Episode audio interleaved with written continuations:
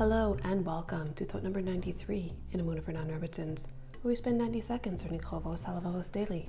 I'm Esther Kurtz, your resident non-Rebbitzin, and let's continue. Yesterday we said, when it comes to our life, health, and basic needs, Hashem has it all under control, and there's nothing we can do about it but accept it. Which raised the question of, can I just stay home and cozy up with bars of chocolate and whipped cream? Because if I'm meant to get fat and die, it'll happen either way the Halavavos says, hold your horses, even though it's decreed, and you know this with every fiber of your being. Hishtadlus comes into play, and you need to make good choices.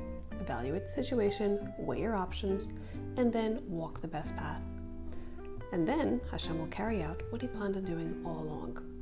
You can understand this a few ways. First, this Hishtadlus is just like the one we spoke about in Perek Gimel, where we need to engage the cause and effect system. Once we do that, Hashem will send us what we're meant to have in whatever way He sees fit. Again, correlation is often not causation. Or Hashem's decree may be when she walks around the block for a week straight, then she'll discover she has more energy and clarity of mind. But if she doesn't do that, it's a no go, sluggy, fuzzy brain for her.